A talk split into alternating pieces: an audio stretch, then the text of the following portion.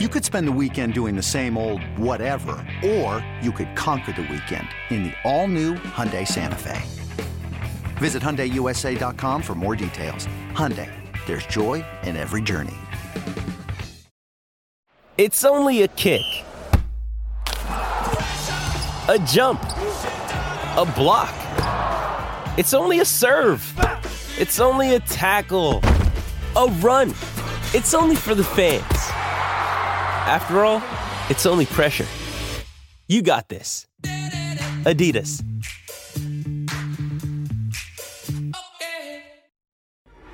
For everything, for everything Indy, for everything Colts, it's the Blue Horseshoe now. now. Here's your host, George Bremer and Ryan Hickey. And welcome into the post-game edition of the Blue Horseshoe Podcast. Ryan Hickey and George Bremer here with you. Colts fall to the Steelers 24-17. And George, just like we predicted, Colts win. Colts win easily first double-digit win of the season. This Colts game goes exactly how we uh, how we thought it was going to go. I mean, we are still perfect when we pick the Colts to win this year. So there, there is that. Oh boy! Uh, also, you know, we got to get used to this. This is going to be like uh, Blue Horseshoe after dark the next couple weeks. Anyone who gets to watch one of these clips, I got the, the Cinemax lighting going on here in, in the background. We're all set. Oh, we are all set. Let's get a little weird. Like I said, we're recording this at 12:30 at night after the Colts lose to the, to the Steelers on Monday night. So let's get a little wonky. Let's get a little crazy because what the hell, George? The Colts right now are making things spicy, not in a good way for sure. We got a lot to dive into from another loss on the season, a loss that is we'll talk about it. Maybe the worst of the season, most embarrassing of the season. There's some there's some areas there that could make that answer yes uh, when that question is being thrown out there. But the defense, very poor performance for sure. The offense, I mean, it's literally wash, rinse, and repeat, George, here with in terms of shoot themselves in the foot, whether it's bad penalties, whether it's untimely sacks, whether it's awful turnovers, all within the mix there as well as they only score 17 points, their average for the season, which is again par for the course with this offense for sure. But we can't start the pod anywhere else but in terms of clock management. Now, in one essence, it's almost kind of a miracle that Jeff Saturday made it three full games without having some sort of snafu from his inexperience pop up. But boy, oh boy, did it pop up and it did it pop up in a grand way on the national stage. Two minutes to go, George.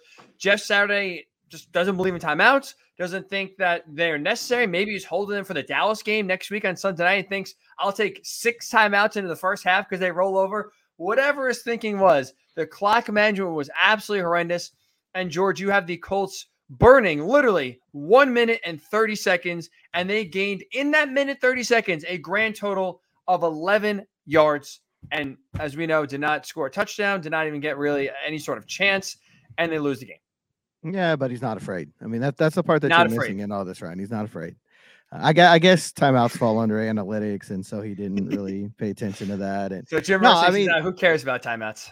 it's it's an incredibly inefficient final drive, um, but it, it's just sort of fitting for this season. I I think this game was a microcosm of the whole year. It started off awful. You're you're sort of sitting there thinking, can they really be this bad at halftime? Uh, come out in the third quarter, completely different team. They raise hopes. They get the lead. It looks like the entire game's been flipped on its head, and then in the fourth quarter, they can't finish. Uh, they give up a touchdown, a backbreaking touchdown, and then they can't drive down and, and get the tying score. So, which I mean, ultimately, look, they did us all a favor. There's no overtime, right? I think that's what really what what Jeff Saturday was going for. We were texting during the game. The one goal is here: no free football, please. End this game one way or another. We can't be going any later than this game was. And maybe that's what maybe Jeff heard loud and clear. Said, "You know what? I want to get out of here too." I, you know what? I, if so, hats off to Jeff Saturday. That that's really good, doing us a solid here. And you know, I, it's just eh, I think the thing about this team is you're, you're 12 games in, and it's different people and it's a different way every week, but it's the same story, you know, over and over again. Uh, Whoever the head coach is, whoever the starting quarterback is, whoever the play caller is, there's a, a couple really key mistakes, whether it's a penalty, whether it's a sack, whether it's a turnover. Uh, and then there's just inefficiency through, you know, late in the game, and you end up falling a few points short. In this case, seven. Um, but you know, it's it's another one score loss. I think they're four, four, and one now in one score games, which is not terrible. I mean, that's you know, if you're taking care of business outside of that, you'd feel decent. Uh, but here you're sitting here at four, seven, and one, and you're you're really we're talking about the same bugaboos, for lack of a better word. Again, uh, it's the same thing. Again, it's a little bit different. I think the defense. We'll get into this later, but the defense was much more culpable today than they have been in the recent past. Uh, but offensively, it's the same story. You start slow, uh, don't take advantage of a chance to get back in the game, turn the ball over a couple times, and finish horribly. I mean, we talked about it after last week's loss to Eagles, George. It's like the the people can change, the situations can change, the timing can change of when these mistakes are made and who they're made by. But at the end of the day, right, they always compile. There's always about two or three that you know really kill a drive or really kill an entire momentum for the team and you end up on the losing side. You end up, you know, not even again breaking 20 points. Again, you're scoring 17 points in a game where this defense, and we'll talk about the Steelers defense, and which should have been a, a really good passing attack, actually was the total opposite. And in this case, George, we're talking about mistakes. You know, again, Jonathan Taylor fumbles. I know it's credit to Matt. I still don't understand the official score, why they're crediting the fumble to Matt Ryan instead of Jonathan Taylor.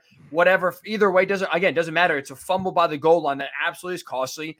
And then chance to tie. We won't say win the game because Jeff Saturday, if they somehow score a touchdown, no way in hell he's going for two points there.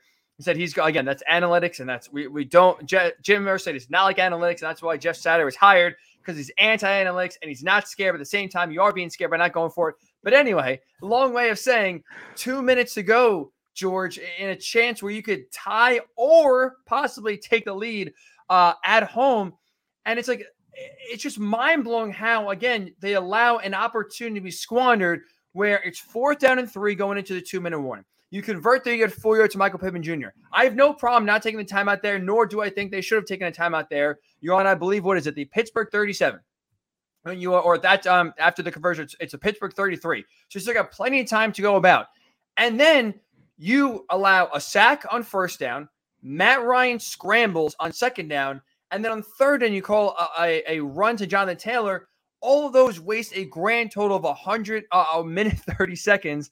You gain a grand total of 11 yards, and you're sitting here 30 seconds after fourth down and three. It's like, how do you think that time is not in the post game press conference? Because I don't know you mentioned yeah. it. Jeff Saturday's excuse was, "Oh, time was not the essence there. We had a third down play call no matter what, and we felt, you know, we basically feel like time was not a factor in that situation, despite the fact that this offense couldn't go anywhere. And again, you're sitting there. If they were to convert in a fourth down and three, which the play had no chance to begin with, but if they convert in a fourth down and three, you're looking at well uh, around the Steelers' 25 yard line. I believe it's the 23 is the yard to gain uh, for the first down with under 30 seconds left. H- how is time not of the essence there? I, I don't understand yeah. that logic whatsoever. No, and like you said, it's really the first time in three games that you kind of see the rookie coaching mistake, you know, with, with that time management. So I, I, give him credit on that end, but I don't understand the explanation at all he was adamant. He was asked three or four times in three or four different ways in that post game press conference about it, and he was adamant that well they had a play call that they liked, and and they didn't feel like they needed to to call time out there. And I I don't understand that. Even if the run worked on third down, which it didn't. Uh, right. Even if the run worked on third down, you're talking about 30 seconds left at, like you said, the 23 yard line, and you're putting yourself in a needlessly difficult position uh, you know, and, and Steelers, you know, on the fourth down call, apparently they jumped the in routes, which is what you should do there. Uh, kind of force the the Colts to go to the sideline, and obviously Parris Campbell was double teamed, and that play didn't have much of a shot uh, from the get go. So, eh, you know, there's there's just so many things that go wrong uh, with with it. Just feels like every week there's so many things that go wrong uh, that that add up to this. But eh, we talked about it, you know, again last week. That's uh, Pete Rozelle in many ways this was his utopia. This is what he wanted. It, every week, it feels like in this league, anybody can win. They're all one score games. It doesn't matter whether you're playing the car, you know, eh, they play the Commanders, the Eagles, and the Steelers. Three teams all over the place in terms of, you know, how they've done this season. And all three games are, are pretty much the same. I mean, they're, yeah, they're, they're all really close losses, and you're coming down to these, these late game mistakes.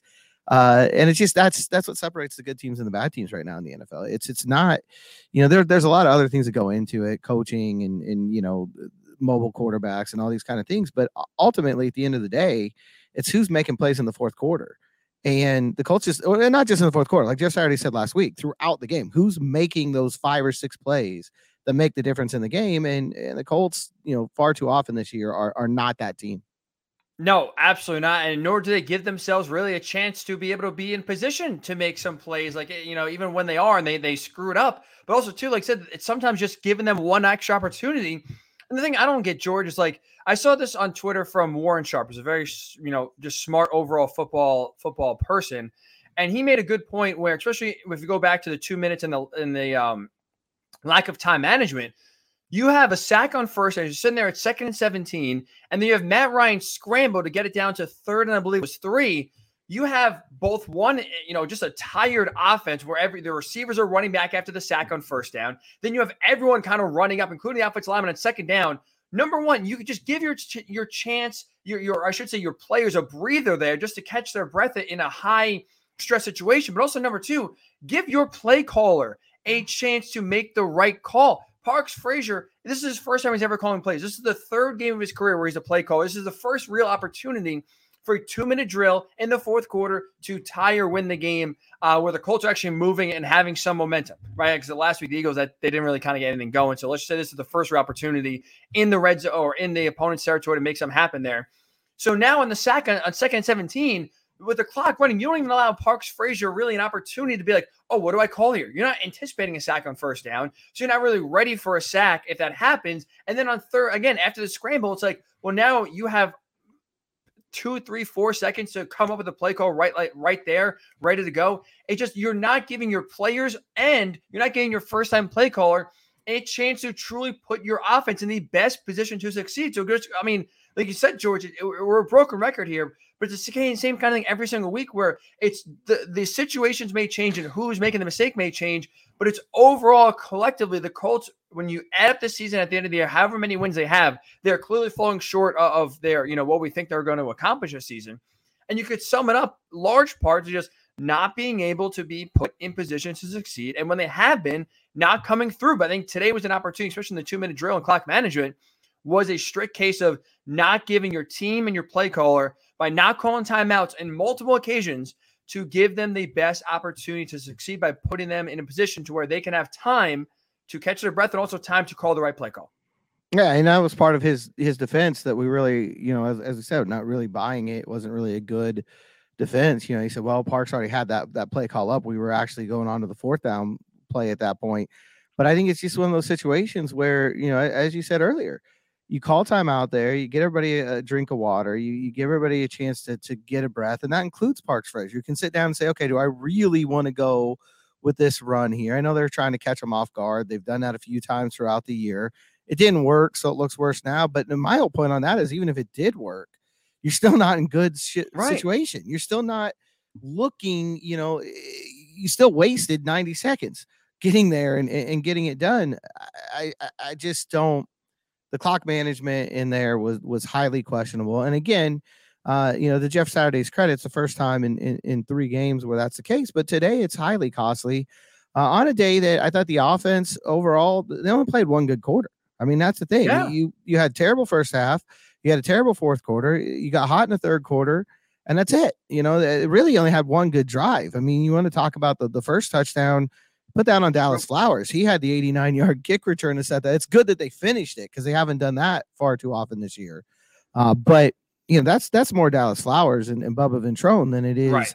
the offense. They had a good drive after that, coming down the field and and getting a touchdown. But well, actually after the fumble, uh, you know, it, it's just. It, I mean, I it's like I said, it's broken record, but it's the same thing over and over again. A fumble, poor clock management, whatever it may be. Those are the specifics today, but I feel like I could write the same story for all seven losses. Well, five of the seven losses, Jacksonville and, and uh, New England were different. Right. But, you know, five of the seven losses, I could just change the names and the specific details, and it's the same story.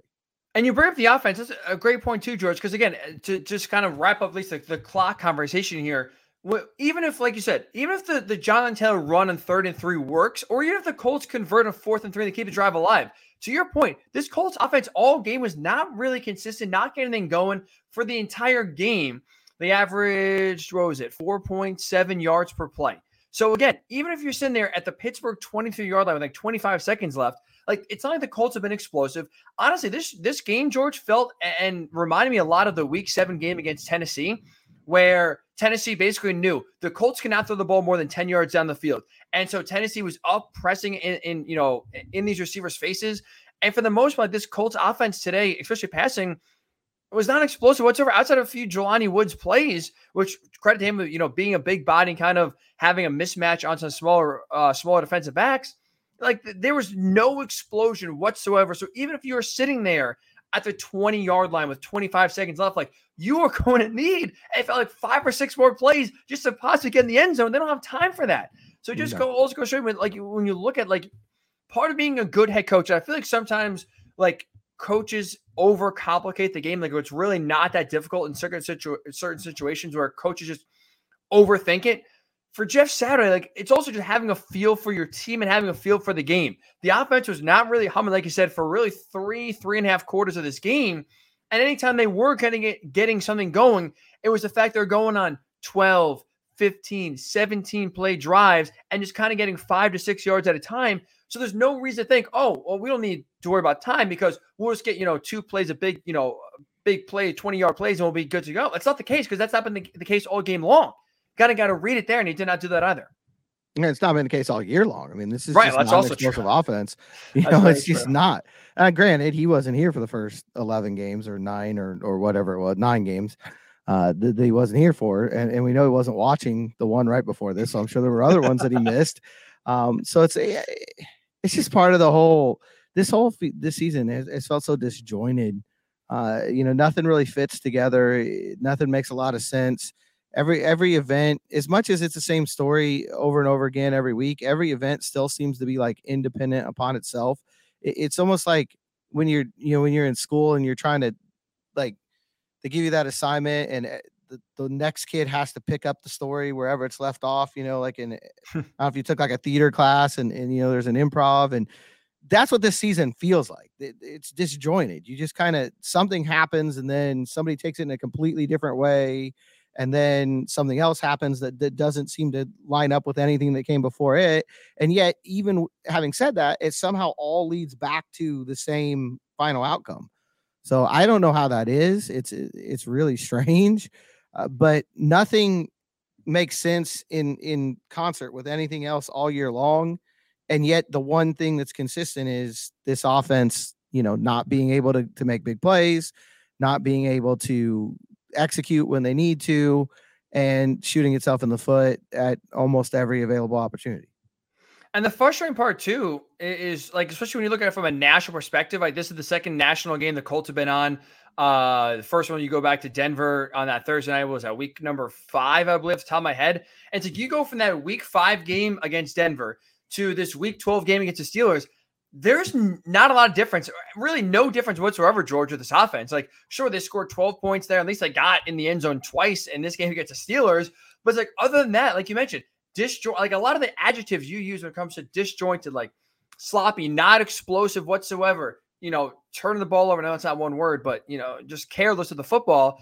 A lot of those same sentiments, a lot of those same feelings that just fans who don't watch a Colts every single Sunday, they just kind of watch them on the national, you know, stage and isolated windows you watch that Denver game, you watch this Pittsburgh game, there's not a lot of difference. And that's a major concern considering the quarterback you have, Matt Ryan, is now more comfortable in this offense compared to when he was early in the season. You've changed head coaches. You've gotten rid of the offense coordinator. You've made a million different moves in the offensive line. Like there, we've talked about all the changes, and still, just in those two kind of areas early in the season, now later in the year, you can't see a true tangible difference. And even the slight marginal differences, they're wasted away and out, you know, uh, outshined, if you will, by the mistakes and the lack of ability to make the big play on offense when you really need to. Yeah, and I, I think the probably the most disappointing thing is if you look at the last three weeks as a whole, the, the Philadelphia game's a little bit of an outlier as far as pass protection goes. But the last three weeks as a whole, they, they've protected the quarterback better than they were. Still not good, but it's improving the running game not where it was a year ago, except for the the the, the game in Vegas, but it's improving. I mean, this is the best three three week stretch Jonathan Taylor's had this year. It, it's still not where you want it to be, but it's definitely better than it was, you know, earlier in the year. And he's definitely healthier and, and getting more done. Uh, and even that hasn't turned things around. I think that's one of the things that that's really frustrating. You felt like if they were a little bit more efficient running the ball, if they could protect Matt Ryan a little bit longer, things would change. And now we're seeing that maybe that's not even enough of an answer. Um, there's still breakdowns in those things at, at, key times, and that's definitely part of this too. You know, it seems like they can never quite get that that two or three yard run when they need it. They can, you know, they're running better on the whole, but still you, you fail on third and three, uh, for instance. Uh, and, and you still seem to have sacks at some inopportune times. And I think there were times today where Ryan made a play where maybe the the pass protection wasn't the best, but he stepped up in the pocket and, and especially with Jelani Woods there in the third quarter, you know, found the guy down the field. But I think that's the, the the frustrating thing is it's not just the changes. You even get a little bit of improvement in an area that that we've been harping on all year, and still you get 17 points, right around that season average. You're still right where you've been all year long. 17 points, and then you look at like Matt Ryan too. I mean, even it comes to like when we talk about explosiveness or lack thereof, like he finished the game just 5.9 yards per attempt. It's it's the second lowest of his of his uh, of the season. First one was Tennessee week seven. So again, you go back to like we we you can reference different points in the year of how this offense looks, and whether it's early in the year or now, you're not seeing many changes. It just it's so maddening. It's so frustrating. It's another game where, I mean, I I don't know. You know, at some point, George has to come on us for expecting different, for expecting that oh the the opponent here is one of the few times it's going to be actually worse than the Colts, and they have a you know a secondary that could be taken advantage of, and maybe you know the offensive line, which is starting to give a little bit of growth, and maybe at least you know giving Matt Ryan uh, a little bit more time on a consistent basis compared to early in the year. Like you could see sort of some signs of growth and comfortability there, where it's okay, maybe that they could put all together in this game and this specific opponent you could take advantage of. And it's like shame on us, shame on us for honestly thinking that you know things are going to change. It's we are truly living out the definition of insanity, and it leads to a 24-17 loss to the Steelers. Inexcusable, inexplicable loss, I would say. So we'll get into that on the other side here, George, because let's talk about the defense. They were they we made a proclamation on the preview pod on Friday about the defense that let's just say did not come to fruition. And we'll discuss was this the most disappointing loss of the season? We'll tackle that when the Blue Horseshoe Pod does return. Another day is here, and you're ready for it. What to wear? Check. Breakfast, lunch, and dinner? Check. Planning for what's next and how to save for it? That's where Bank of America can help. For your financial to-dos, Bank of America has experts ready to help get you closer to your goals. Get started at one of our local financial centers or 24-7 in our mobile banking app. Find a location near you at bankofamerica.com slash talk to us. What would you like the power to do? Mobile banking requires downloading the app and is only available for select devices. Message and data rates may apply. Bank of America and a member FDIC.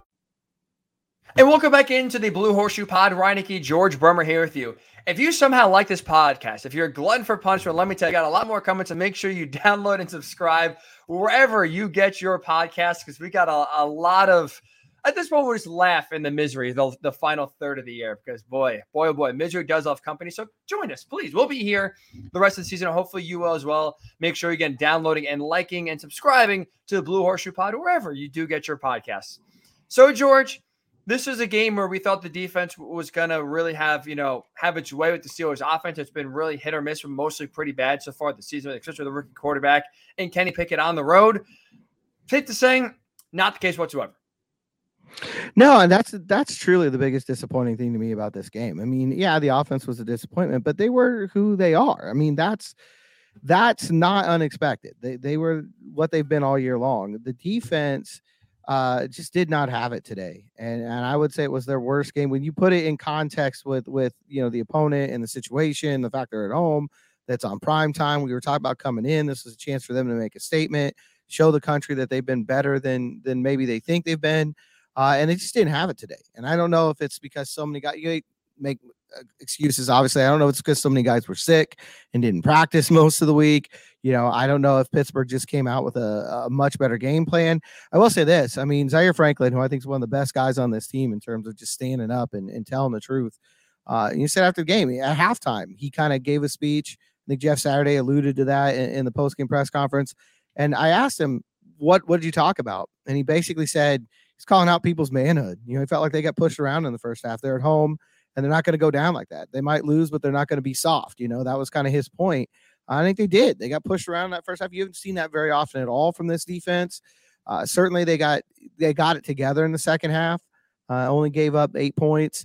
Uh, but again, it's at a critical juncture. And I think that's, you know, we keep talking about the same things that happen on offense over and over again. The defense, kind of the same story. Not a lot of points given up in the second half, but it seems like when they do, it's always at some critical, critical spot in the game. Uh, and today, in general, it just wasn't acceptable. I mean, 24 points and over 300 yards against this offense, the way they were struggling coming in. I think they were like 28th in scoring and 27th or 28th in rushing and 29th in passing. They, they didn't do anything well. And I know they've been getting better a little bit each week under Pickett, but for them to step in there and, and have a day like this, uh, it's truly just an unacceptable performance by the defense. And they'll be the first to say it, uh, but a real missed opportunity by them.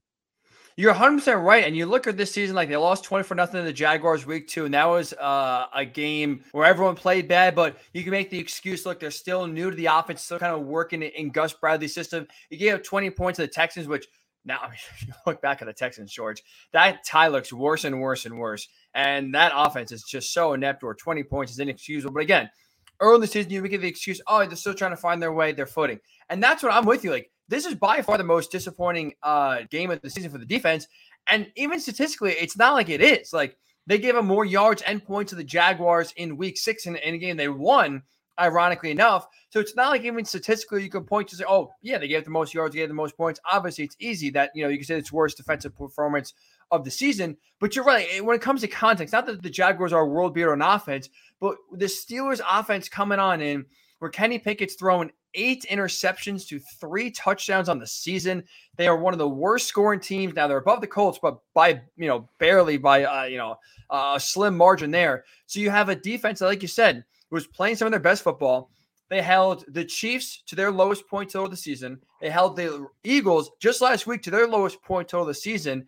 And now it's like in back to back weeks, you allow 17 points to the Eagles and 24 to the Steelers. Where you talk about that first half, George. I mean, honestly, the first half was one of the worst first halves this team has had.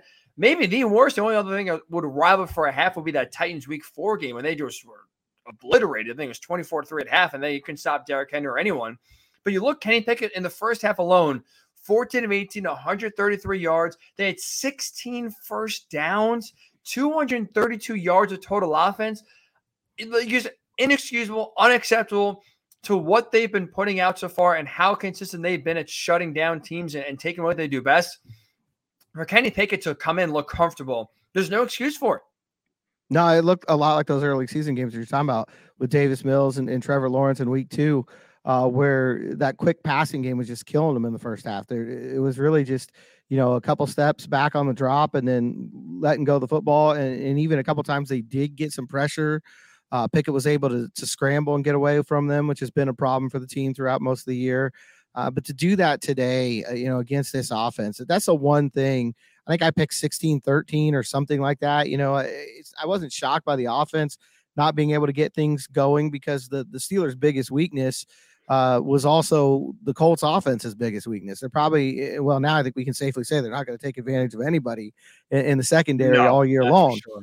Uh, but on the other side, it, seemed like that was playing into the Colts' hands. That, that, that, you had an offense that they should really dominate, that they should be able to hold down, that they should get a couple takeaways on. And it, it didn't happen. You know, it happened for one quarter. The third quarter, when I don't know what happened, there was a vortex here. That third quarter had nothing to do with the rest of the game. The other three quarters looked nothing like the third quarter. Uh, that's the only time really when the defense dominated the way you thought they would this whole this whole football game. Um, you know, it, it's just it's massively disappointing. And it, the other part of that is like we've given Gus Bradley a lot of credit on this podcast, and I think he deserves it because I think overall he's he's had a really good year. But one thing he continues to do that's baffling to me, and it showed up again during that that touchdown drive. Why is Brandon Facyson playing so much in these key situations? I know they got injuries later in the game that, that forced some of that. Mm-hmm. You know, when, when Kenny Moore came out with the shin injury, at that point they had a healthy group and, and you've got him out there and not just out there, he's out there on Diontae Johnson. George Pickens is the highlight guy. He's the sports center guy. He's the guy more people are likely to know. Diontae Johnson is the best, most prolific receiver right now on this team. And you can bring Facyson out them out there on him in a drive where you're trying to protect a lead. The result was pretty predictable. And he's lucky that, you know, the one touchdown, I believe it was the next player too. They, they punched him for a touchdown anyway. But I mean, Diontae Johnson ball the corner ends up. He just dropped it. Like Brandon Facyson's yep. hand was there, but he did nothing to break up the pass. He got burned on, on the fade route. And like I said, Diontae John just has a habit of dropping the football, and the Colts got lucky there in terms of just that specific play not ending up in a touchdown. Like I said, Brandon Facyson not, you know, being even more towards the ire of Colts fans than there already is right now, frankly. But it's just like it, that is that is frustrating for sure, and it just it doesn't make much sense, and it, it also doesn't make much sense too when you talk about you know the other area for this Colts and it's lacking all season long is forcing turnovers. Now I know a large part yeah. of that is Shaq Leonard's absence. I get it, but still, this is a talented group on all three levels. Where you look at again, you come in with the Steelers team, and part of the reason why I thought this this Colts team would win the game by double digits for the first time this year, which is not on the offense, but just the defense absolutely putting the clams on this Steelers offense. It's been very inept so far, and it's like and they obviously have the one of the worst first halves of the season, and they don't force a turnover. Like the Steelers were at zero turnover differential, in part because the offense was turned over so much, the defense was later taken away. But I believe that coming into the game, top of my head was 14 and 14 turnovers to take uh to giveaways. So you have a Steelers offense that is plenty good at giving the ball away, just like the Colts are, and you couldn't force one turnover and really put Kenny Pickett like there was not even like near misses, if you will, George. It was like he was even really close to turn the ball over either. No, he wasn't, and and that's you know eh, the two areas to me that were the most disappointing as far as the defense not taking advantage. One was takeaways because this was a team that, that throws a lot of interceptions, that turns the ball over, like I said, 14 times, uh, not that far away from where the Colts were coming in. Colts at 21 now, which is just an absolutely unacceptable number uh, by any measure. But you know, 14 turnovers is unacceptable as well. You, you don't press that issue at all. You don't even get them into any kind of issue. The other one is red zone. You know, I mean, mm-hmm. this was this is not a good red zone team in, in Pittsburgh. If you can stop them on that last drive, if you stop them on that third down and force them to kick a field goal, that final drive, as inefficient as it was for the Colts, you're just trying to set up a field goal to take a lead. You don't need a touchdown to tie at that point. It would have been 19 to 17 if you force a field goal down there. They can't do it. You know, they, and even with the drop on on second down, they can't do it. Uh, that to me was was really those two areas. If nothing else, you thought they would be good there. You know, hold up in the red zone, keep this Pittsburgh team out of the end zone most of the day, and get a turnover or two. And and the inability to do that, uh, you know, I, ultimately got what they deserved. I mean that that's right. I feel like Pittsburgh deserved to win this game and the Colts didn't, and and that's that's the way the outcome looks now. So I one thing I hope that comes out of all this, hopefully the networks take the Colts out of that in the hunt graphic now. Hopefully this loss oh, that, ends that. That's a good point. I couldn't believe my eyes when watching the games on Sunday. It's just like, what are they like? What are we doing? Like, are they forced to put three teams? Like, is this some sort of protocol? Where it's like, we got to have three teams no matter what the record is. Four, six, and one in the hunt. Give me a break. You're a hundred. That's a good point, George. That's a that's one of saving graces.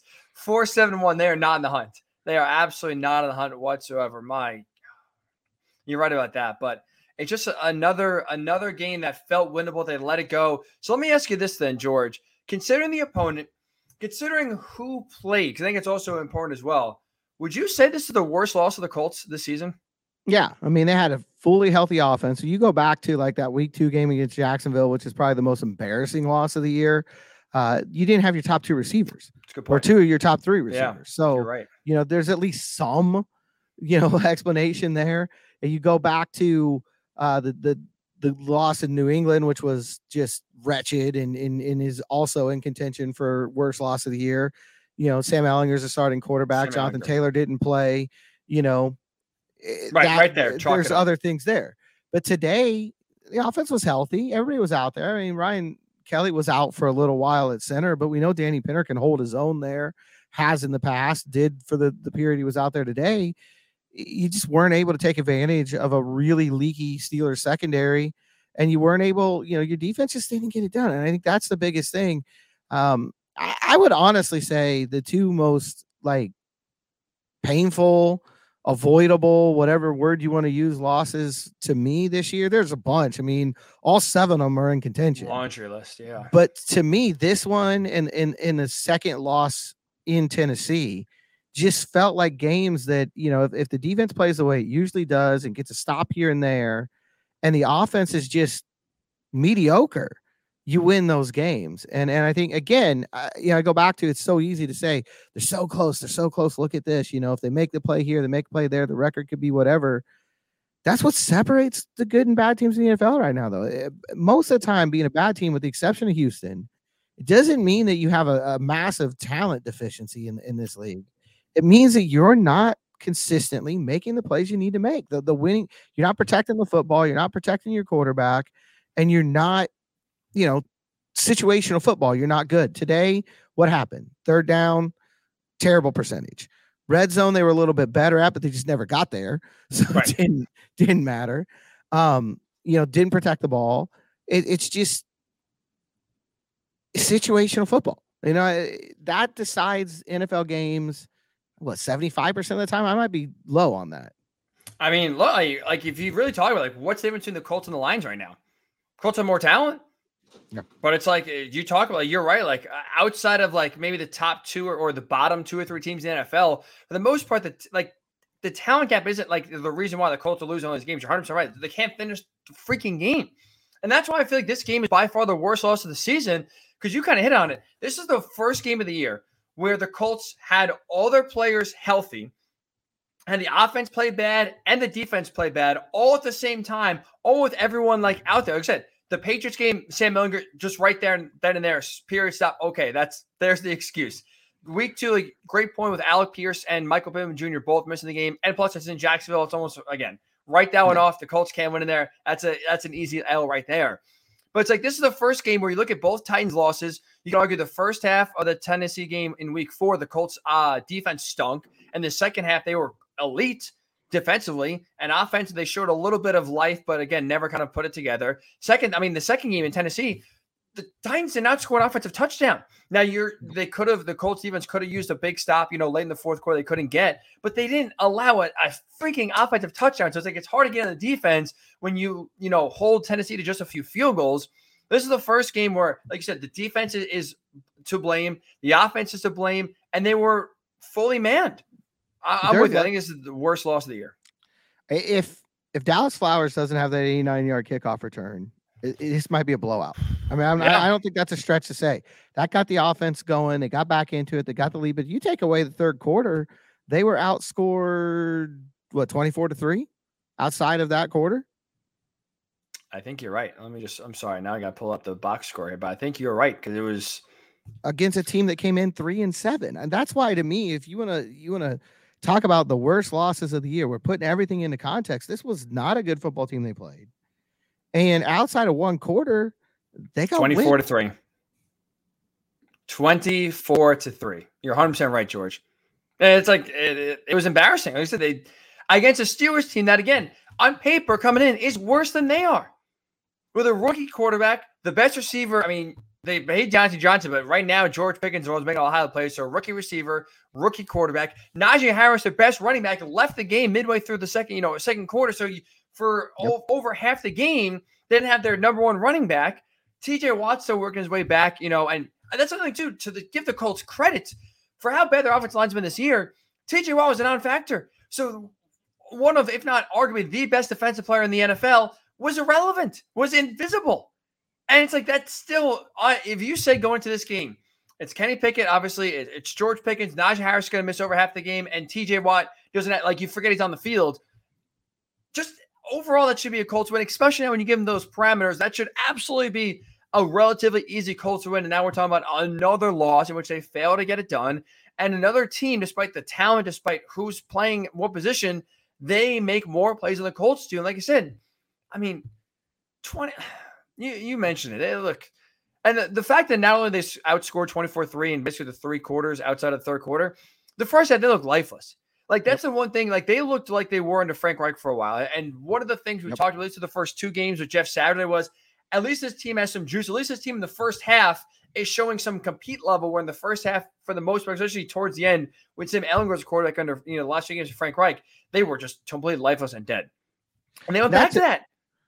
That to me is going to be really interesting to watch next week because that's that's my thought in the first half was you know we talked about this on the show all along that, that there's a shelf life on on the energy that, that Jeff Saturday's bringing right. to this team. And now, look, eh, playoffs are by anybody's estimation not in the picture anymore. there's not a whole lot left to play for, but pride. It'll be really interesting to see how they come out because that Dallas team, you play like this in the first half next week, and it's going to be real ugly. Uh, not that it wasn't real ugly today, but you know, you, you mess around with this Dallas team the way they did Pittsburgh today, and, and it's going to be biblically ugly. So, you know, I, I think you've got to be but to me, it's another test. We keep talking about like the tests of Jeff Saturday. Okay, look, you had, I would say, arguably the worst first half of the year, given the opponent, given the context, given the situation. And he came out third quarter and, and, turned it around. So that's, you know, a point in, in his favor. Now, a huge test coming up. It's a short week. You're going to go play a Dallas team that can make a lot of teams look ugly. Just go ask the Vikings about that. It's I think it's another litmus test coming up next Sunday. And whether we could talk about either in the midweek pod or the preview pod, George, is to your point too. Like, not only now does the energy like kind of like start to fade away now that like you're getting used to Jeff Saturday kind of like the newness wears off, but also too now that you see Jeff Saturday in his first real kind of pivotal moment as head coach, kind of fumble the two minute, you know, the two minute drill clockwise. Like I said, you're four, seven, and one. This Colts team is made of high character guys, but you want to just, you know, Guy comes off the street, you know, wasn't with us in training camp. Like we talked about all the reasons why it would be tough for him to win over a locker room. First two weeks he did win over a locker room, but now it's like, okay, start to see Jeff to make decisions that could and are starting to cost you games. At what point do you start to kind of like say throw the towel and just maybe stop listening? It's gonna be fascinating to see this week, especially. Uh, and as the rest of the season goes on, like I said, uh, one of the reasons why we kind of talked about the, the interesting move was there's a lot of season left. And so five yeah. games for this team to go where it's still a long, long, long season, and it's really gonna, you know, it's it's tough to kind of buy in. It's tough to keep playing hard for either a guy you don't believe in or a guy that continues to, you know, not give you the best chance to win whatsoever. So it's yeah, it's and even regardless, to see. Even regardless of the head coach, I mean, you're you reaching a point where you came in with these really lofty expectations. You know, win the division and, and go win a playoff game.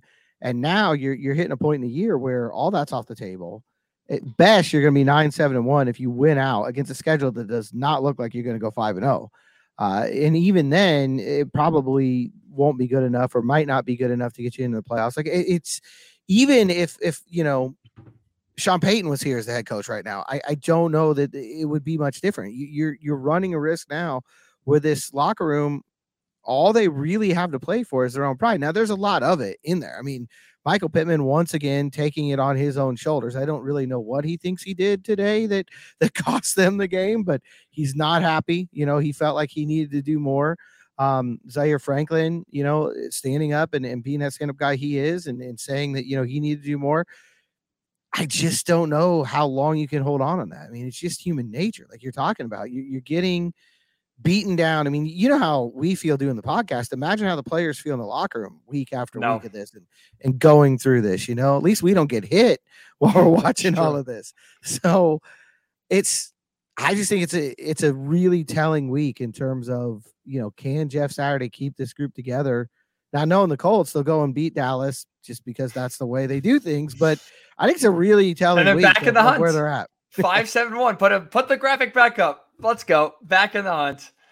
Oh God, this is gonna be uh this is gonna be an interesting week, George, to say the least. All right, when we return here in the Blue Horseshoe Pilot, let's wrap it up and when you need mealtime inspiration, it's worth shopping Kroger, where you'll find over 30,000 mouthwatering choices that excite your inner foodie. And no matter what tasty choice you make, you'll enjoy our everyday low prices, plus extra ways to save, like digital coupons worth over $600 each week. You can also save up to $1 off per gallon at the pump with fuel points. More savings and more inspiring flavors make shopping Kroger worth it every time. Kroger, fresh for everyone. Fuel restrictions apply.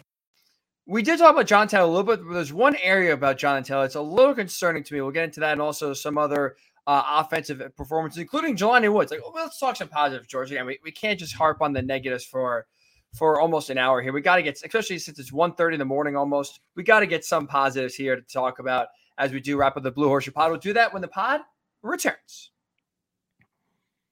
Back here, three, two, and one.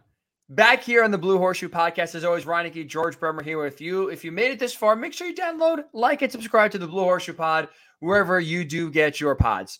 So, George, again, I statistically, I, I have no idea why the official score decided to give the fumble uh, in the third quarter to Matt Ryan instead of Jonathan Taylor. It clearly looked like Jonathan Taylor just uh, closed his arms too quickly, and that was his fumble, not Matt Ryan's. Uh, also, really quickly on a side note, I have no idea how Matt Ryan did not recover that fumble. I thought he fell on top of it, no problem. And all of a sudden, the Steelers player runs out of the ball. I, I didn't see another replay. I, I, have no idea how he didn't jump on that and cover it up. Anyway, long story short, John Taylor, again, should have fumbled. It should have been his. That should have been his fourth lost fumble of the season. And you look at his first two years in the NFL so far, he's had three combined lost fumbles. So officially, he has three this year, matching his first two year total. The fumbles are were an issue at Wisconsin. That's kind of the one bugaboo that John Taylor coming out of college was uh, dinged with. And really, this year, after doing a good job the first two years, it's popping up in a r- really bad time, and especially some of the fumbles, all three actually really inopportune times. Yeah, I mean they've all come down. They weren't all at the one yard line, but they've all come down deep in in opposing territory, uh, and in games that have been one score games. I mean the, yep. the Tennessee game here, you, you, get a first down in that situation. Who knows how that changes? Obviously, last week against Philadelphia, you've got the first down. You just need to find a way to get down and and you yep. fall fumble the ball in the scrum, and then here.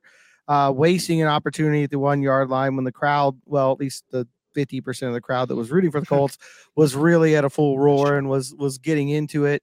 Uh, you know, it just felt like they were really building momentum at that point, and eh, you just can't lose the ball there. Obviously, I don't know. Maybe they need to bring Tom Rathman in uh, for a quick boot camp. You know, I think he's the guy who really turned things around. He, he was always kind of seen as a ball control guru. I think he's the guy that really set Taylor on that course for his first two years. Um, but it's just not you know, it, it, it can't continue to happen. There's no question about that. Harping on him because it's been him the last couple weeks, but it's been a little bit of everybody. I mean, Michael Pittman's had a, a few too many of these situations. Obviously, Matt Ryan has had way too many of these situations. Um, he's cleaned it up a little bit since he came back, but you know, you just can't do that as, as a veteran in, in this league. It's killing this football team. I mean, it's just you cannot continue to turn the ball over in opposing territory. You just can't. They're not good enough to overcome that kind of thing.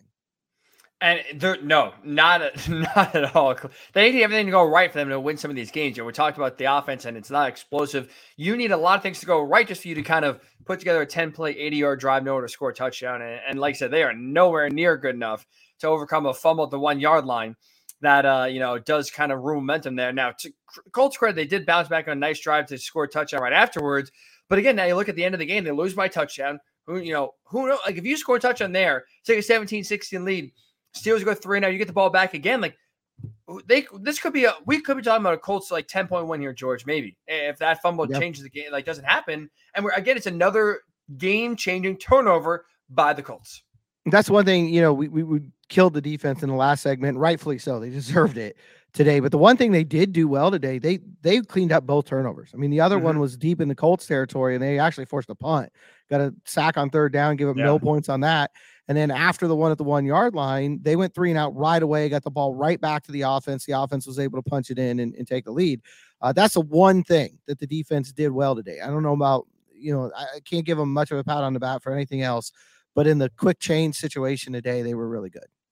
They absolutely were, but it's just another situation where just awful turnovers really do kill you. And again, with Jonathan Taylor, like I said, maybe it's, it is bringing Tom Rathman back in the offseason or have him work with JT in the offseason, just him, those two. But whatever it is, they have to figure out something where John Taylor is getting better control of the ball. But like I said, everyone on the team is getting better control of the ball. But at least the last few weeks, uh, last two weeks specifically, it's been John Taylor fumbling at just inopportune times that have really kind of changed the game here for the Colts in a very, very negative way. All right, let's finish up, George, with uh, a positive, and that was Jelani Woods having by far his breakout game of his career, uh, being the most reliable, most explosive player in offense. He had nine targets, which is second highest on the team, which is very impressive. Finished with eight catches for 98 yards, averaged 12 yards a catch, which again, for an offense that's averaging 4.7 yards per play, he was the only explosive player on this team. It's good to see him come back from injury to really kind of finding his groove. And again, for a big question mark at tight end coming into the season, Jelani Woods is when he's been on the field and got his opportunities. Not that they've been a lot, but he's making the most of it. And I thought really, you know, Monday night kind of put that to the forefront. Yeah, no, it was a big big moment for him on a big stage. Um, you know, really breakout game in a lot of ways. And I think most of that came in the second half, if not all of it. He didn't do much of anything in the first half. So say he catches for 98 yards pretty much in the second half of this game, uh, which is just huge. Uh, really got things going. You know, had some huge catches on those touchdown drives. Uh, and he did it all with a really heavy heart. I think that's one of the things that that you know uh, people are probably aware of the fact that he went to the University of Virginia. I'm sure everybody's aware of what happened there a couple weeks ago uh, with shooting and the death of the three players. He was really close with all three guys. One of them was actually his locker mate when he was there. Uh, so he saw him, you know, 24 seven. Those guys, you probably see them more than I see my wife. You know what I mean? Uh, you know how that goes. Uh, so for him uh, to, to go through that situation, this is the first game he played since that happened. Uh, just an incredibly emotional day for him. He was very emotional in the locker room afterwards. Had a long talk with Zaire Franklin, who might just be one of the best people in the NFL, just on a on a human standpoint. Uh, Zaire's had to deal with way more of that in his life than than probably anyone should have to, as far as people close to him losing them. And you know, he just talked to to Jelani about how to handle it because Jelani said he was in a dark spot. And that happened. I think anyone's going to have a problem with that when, your former teammates, you know, taken from you in, in that situation. Uh, and then he's at the same time he's he's rehabbing from really his first pro injury, trying to get back on the field. There's a lot of negative thoughts going through his mind. Zaire just kind of sat him down and, and said, "Look, you know, this is how I handled it. This is how you get through this." And Jelani said point blank, "That's that's what got him back to the light. That's what that's why he had the game he had today because that talk was Zaire Franklin. So, uh, you know, I think it, sometimes we make too much out of football. I think we, we we make you know what happens on the field to be too big. That's a real life story. That's a huge win for Jelani Woods. I don't care what the scoreboard says. The eight catches for 98 yards are great. He's going to remember that. To come out, have that kind of performance, where he was during the week, what he's dealt with the last couple weeks, for Zaire Franklin to be that kind of a teammate, that's what really matters. That's the stuff those guys are going to remember 10 years from now. You're 100% right. And, like I said, it's just the game is impressive in and of itself. Just the numbers and Jelani's performance in a game where he's never gotten that volume before of targets and, and yards, it's career highs, uh, career highs, and everything. Like he's just not been relied upon in that you know situation like that before until really Monday night. And like you said, especially now to have that performance, step up when you need to, especially in some big moments second half on top of, like said, everything weighing on him uh, off the field. There's just a horrific tragedy with, with the team. And like I said, it's one thing what happens to what happens in general. Obviously, it's horrific. It's something what happens to your specific school, and it's just sad. But it's another totally separate, you know, different animal when it's you know the ones involved. You are friends with the people involved. You have to deal with that and you know, like I said, sit with it for a while on top of being injured, you know, and when you're injured, as you know, it's kind of like it's a dark, depressing place. We don't really talk about it a lot because as fans, all we do is just watch guys on the field. We're not at practice, but when you're like rehabbing, you're mostly by yourself. Like you know, players talk about it. It's a dark place to be where you're away from the team. You're not doing anything team related. It's just kind of like going through you know frustrating you know exercises and rehab and pain you know pain in order to get back. But you're kind of doing it on your own. It's it's a really like I said, really tough spot to be in overall. And it's just a credit to Jelani Woods, the person, the character he has to, like I said, be able to bottle all that up and credit to Zaire Franklin well for putting him in good headspace, but bottle it up and use that in a positive way because we've seen too many times guys have that emotion and it overtakes them in a negative way, both on and off the field. And I think that's the thing. You know, sometimes we we we, we get so caught up in four, seven, and one, and the offense is terrible, and the defense had their worst game, and all those things are true, and that's what we're here for. That's what we're talking about.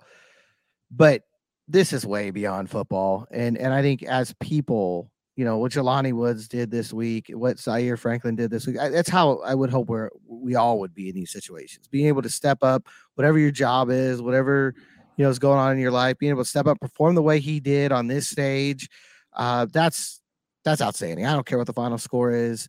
You know, that's he deserves all the credit on earth for that. And for Zaire to be there the way he was, that's definition of teammate. That's what you want. They're not on the same side of the ball. They're not even really all that close to each other in the locker room. But Zaire saw a teammate who was hurting. He, he saw a situation where he'd been through similar, you know, circumstances, and he stepped up. And that's that's the epitome of a captain. That's what you that's what you need to do. You know, he came into this this week leading the NFL in tackles. I don't know where he'll be when when all is said and done. That stat means nothing compared to what he did for Jelani Woods this week. I, I just that's that's huge. And we mentioned it too a few times throughout the year, George. And I think this is something that Chris Ballard has taken a lot of pride in. Uh, a, a, team of filled with high character players and, and guys that you know fit. Just forget about you know the skill set, but they fit the personality of the locker room. And like you mentioned, you, you kind of bring to light that story, especially from Zaire Franklin's perspective. It, it goes to show like what this Colts team is truly made of. Again, I know fans we, we care about wins and losses, but you, when you have kind of those guys in and around your locker room, it's always, it's never a bad thing to have. Like I said, it always does help you both on the field, but especially off the field too. Helping a teammate out, showing, like I said, going out of your way. You don't have to. Like it's very easy for anyone in any walk of life. Just like ah, I got enough stuff to deal with. Oh, they can deal with on their own, or I don't have time. Whatever. It's just such a credit to the the people that of who they are uh, on this Colts roster. Kind of always kind of helping each other out and kind of putting the team and others first ahead of themselves for sure. Two quick things here to kind of bring a little extra light, if you will. Number one, great game for Jelani. The only bad news is George, his touchdown percentage is going to go plummeting right down. He was a yep. he used to be a perfect hundred for a hundred, you know, hundred percent touchdown. Every catch he had was a touchdown. That is that is quickly plummeting. Which is hey, sorry, Jelani, but it's a in one way it's a good thing. Nice to get opportunities, but man, that percentage is taken. There's nowhere to go but down from where he was at, unfortunately. That's what was it two for two for two? I know three for three. I forget the exact. Yeah, he was two for two for sure. Yeah, he was yeah, two for, two for sure. Chiefs scheme. Uh, I forget if he got a third one or not, but he was he was up there. He was a record breaker for sure. And game winning touchdown. That's right. That's right. And then the Jaguars two touchdown. The uh the eventual yep. go ahead one was he's been Mr. Clutch in the end zone, but now nine catches, that touchdown percentage going down. And the other thing is, I don't know about you, I love the throwback uniforms. Like I, it's whether it's the stripes on the side or the stripes on the socks. If the Colts were to make those a full time unis, I'd be okay with it. They look very clean on Monday, and it's a shame they can't win in them. Lost last year to the Bucs, this year to the Steelers. So I'm superstitious. So never wear them again because they can't win in them. But that said, if they're going to lose, at least they look good losing. Yeah, they may have to throw those out. We'll have to see how that goes. But the, at least they did look good in defeat. Uh, you know that that's about the only thing you can say as far as on the field goes that that was good today. Uh, you know, we'll see. I mean, I think we're at a point where um, we kind of talked about it early in the week. You know, if they lose this game, is it hard for for the fans to continue to invest? And I think we're definitely at that point. So, uh, you know, there's going to be a lot of talk about head coaches and college quarterbacks and draft position and that kind of stuff the rest of the way. It'll be interesting to see how the Colts respond. Absolutely. What was the what was the crowd like, George, in the stadium tonight? I mean, there was a lot of terrible towels shown on TV, but speaking of the fans caring, especially in the third quarter, it sounded loud to me at least. But what was the stadium? Yeah. What was the vibe in the stadium like?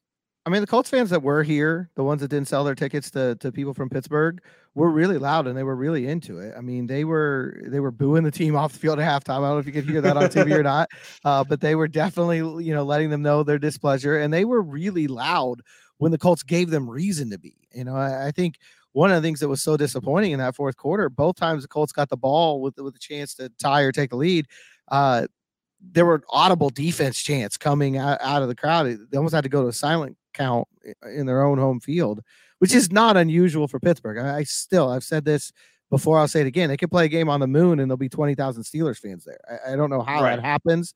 Uh, they're everywhere. You know, it doesn't matter where that you go. Uh, and and it's a great fan base, and they show out, and they they definitely supported their team today. But I thought the Colts fans that were here did everything the team gave them the power to do. That's yeah, that's also true. It doesn't help when the home team's empowering the away team with poor play for three full quarters, and the one quarter they played well had a back-breaking turnover to kind of like I said charge up the Steelers fans for sure. But it's gonna be interesting. It's gonna be definitely interesting to see kind of like I said the fan interaction, fan reaction if we will, and the buying here the last uh last five games of the season we do trickle on down. But to wrap up this pod, George, it's another podcast that is full of depression, full of frustration, and full of kind of the, the same talking points we've been hitting on all, all season long so far. Bad turnovers, bad offensive play, defense not being able to make a, you know a game changing play when uh, relied upon, and it all ends up in a loss to drop to four, seven, and one. Colts lose on Monday night uh, to the Steelers 24 17, continue to get dominated by Pittsburgh. I've not beaten them since, what is it, 2008 now? 2008. Long way to go. Another year in the books for the Steelers. We will be back on the midweek pod a little bit later on Wednesday, but still on Wednesday since you've been listening to the Blue Horseshoe Pod after dark.